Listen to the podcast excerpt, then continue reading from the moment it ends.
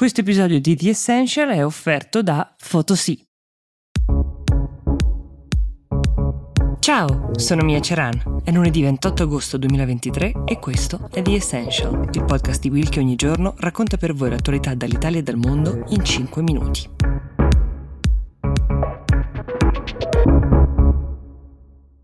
Il movimento Me Too è arrivato anche in Spagna, o almeno così sembra. Ad accenderlo è stato un bacio sulla bocca dato mentre la squadra di calcio femminile della Spagna raccoglieva gli onori per aver vinto la Coppa del Mondo di calcio, il capo della Federazione Spagnola di Calcio, che si chiama Luis Rubiales, ha stampato un bacio in bocca alla capitana della nazionale spagnola, che si chiama Jennifer Hermoso, e poco dopo, in una diretta Instagram, lei ha dichiarato che no, quel bacio non le era stato dato con il suo consenso e che non le era piaciuto quel gesto presto Rubiales all'inizio ha tentato di sdrammatizzare, però non appena la prevedibile ondata di indignazione, di accusa è montata, ha ammesso di aver sbagliato, pur in buona fede. Le critiche non sono arrivate soltanto dai social, ma anche dal governo spagnolo per darvi una misura di come la faccenda si è esplosa, tanto che tutti si aspettavano da un momento all'altro le dimissioni di Rubiales, che invece non sono mai arrivate. Anzi, potete facilmente trovare online il video in cui lui da un pulpito grida ripetendolo ben tre volte no voi a dimitir, non darò le dimissioni. La Federazione Spagnola di Calcio ha accusato la Hermoso di mentire e ha minacciato di farle causa, tutto mentre la FIFA invece ha sospeso Rubiales e gli 80 giocatori e giocatrici professionisti hanno dichiarato che non giocheranno più nella nazionale spagnola fino a quando Rubiales non sarà definitivamente rimosso dal proprio incarico in Spagna, ma non solo, questo è diventato un caso enorme. È lo scontro tra il gruppo di donne calciatrici che sta crescendo, scalando le classifiche fino ad arrivare ad essere campionesse del mondo e sembra voler denunciare un retaggio gerarchico antico e patriarcale in cui le donne per anni hanno dovuto subire comportamenti di uomini in posizioni di potere che tuttora sono nel mondo del calcio spagnolo nelle principali posizioni di potere. Non sono solo le giocatrici donne a sostenere Jennifer Hermoso, anche anche uomini, non tantissimi, ma ce ne sono. Quel che è chiaro è che questa storia ha superato i confini dello sport, è diventata un caso che riguarda un'intera società, quella spagnola, tanto che ormai da giorni questa storia domina i giornali, i dibattiti televisivi e ovviamente i social. Le donne che si sono guadagnate la Coppa del Mondo quest'anno non sembrano avere dubbi, questo è il momento migliore sull'onda del loro successo mondiale per scardinare il sistema e provare a cambiare definitivamente la catena di comando, così come la si conosceva finora, almeno nel mondo del calcio. Quindi forse questa rivoluzione in Spagna potrebbe proprio partire da un bacio non voluto.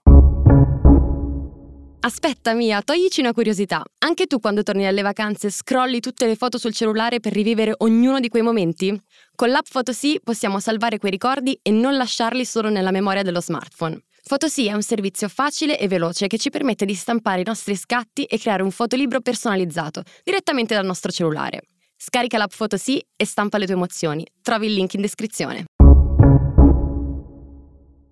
Nel frattempo lo Zimbabwe ha eletto il suo terzo presidente per la seconda volta, si chiama Emerson Mnangagwa, detto il coccodrillo, e ora vi spiego anche il perché. Intanto diciamo che come spesso accade nel continente africano, sul corretto svolgimento delle elezioni pendono numerosi dubbi. Mnangagwa ha vinto con il 52,6% dei voti scrutinati, però sia l'opposizione che gli osservatori internazionali sostengono che definirle elezioni democratiche non sia esattamente il caso. Capiamo meglio di chi stiamo parlando. Emerson Mnangagwa è, come vi dicevo, solo il terzo presidente dello Zimbabwe, è subentrato con un colpo di Stato nel 2017 a Robert Mugabe, si è preso d'imperio un paese molto povero che ha dei tassi di inflazione fuori dal mondo. Pensate che dal luglio 2022 al luglio 2023 ha fatto più 101% l'inflazione. C'è un generale senso di precarietà e di paura che domina la popolazione, popolazione di cui solo il 25% oggi ha un lavoro.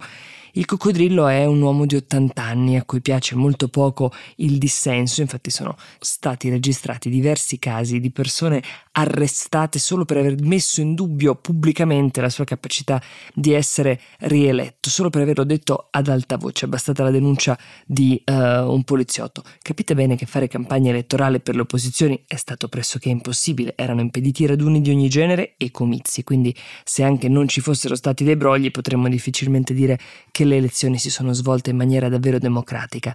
Torniamo all'uomo chiave di tutto questo, come spesso accade non è un uomo nuovo, il coccodrillo, che è un soprannome che si è meritato sul campo per la ferocia che pare abbia dimostrato durante i massacri di migliaia di civili negli scontri che si sono tenuti per anni nel paese tra i sostenitori del partito di Mugabe, Zanu, e quello di Nkomo, Zapu, in realtà lui ha sempre negato di essere stato responsabile eh, di quei massacri. Quel che è certo è che lavorava alle dipendenze del suo predecessore, di fatto. Il partito Zanu è infatti al potere da 43 anni in Zimbabwe, da quando questo Stato nel 1980 è diventato indipendente dalla Gran Bretagna, più di 40 anni di indipendenza che però ancora non hanno portato frutti che permettessero alla popolazione di trovare uno stile di vita e un tenore di vita soprattutto migliore.